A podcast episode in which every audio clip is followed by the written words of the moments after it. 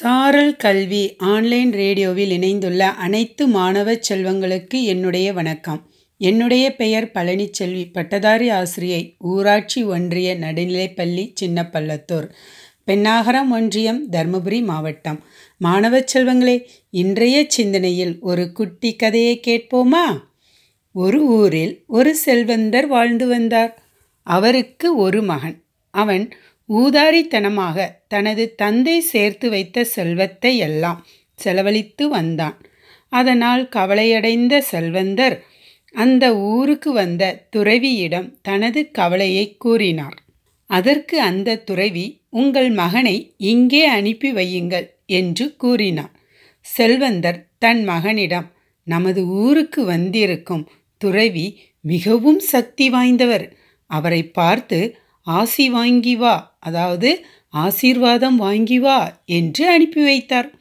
அவனும் வேண்டாத வெறுப்பாக சரி என்று ஒப்புக்கொண்டு துறவியை பார்க்கச் சென்றான்.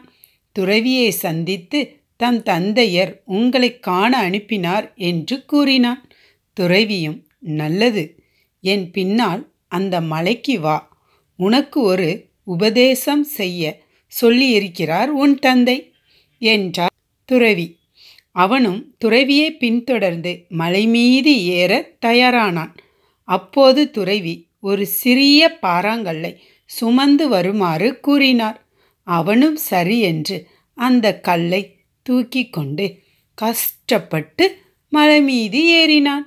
மேலே வந்தவுடன் அந்த கல்லை உருட்டி விடும்படி துறவி கூறினார். அவனுக்கு கோபம் வந்தது. என்ன விளையாடுகிறீர்களா? என்று கேட்டான். அதற்கு துறவி இல்லை மகனே எதனால் உனக்கு இந்த கோபம் வந்தது? என்று கேட்டார். அவன் எவ்வளவோ கஷ்டப்பட்டு கொண்டு வந்த என் உழைப்பை ஒரு நொடியில் வீணடிக்க சொல்கிறீர்கள். பிறகு கோபம் வராதா? என்று கேட்டான். அதற்கு துறவி உன் தந்தை மிகவும் கஷ்டப்பட்டு செல்வமும் பொருளையும் சேர்த்து வைக்க நீ இப்படி ஊதாரித்தனமாக எல்லாத்தையும் பால் செய்வது எந்த விதத்தில் நியாயம்? என்று கேட்டவுடன் அவன் வெக்கி தலைகுனிந்து துறவியுடன் நன்றி சொல்லிவிட்டு கிளம்பினான். பின் தந்தையிடம் சென்று மன்னிப்பும் கேட்டான்.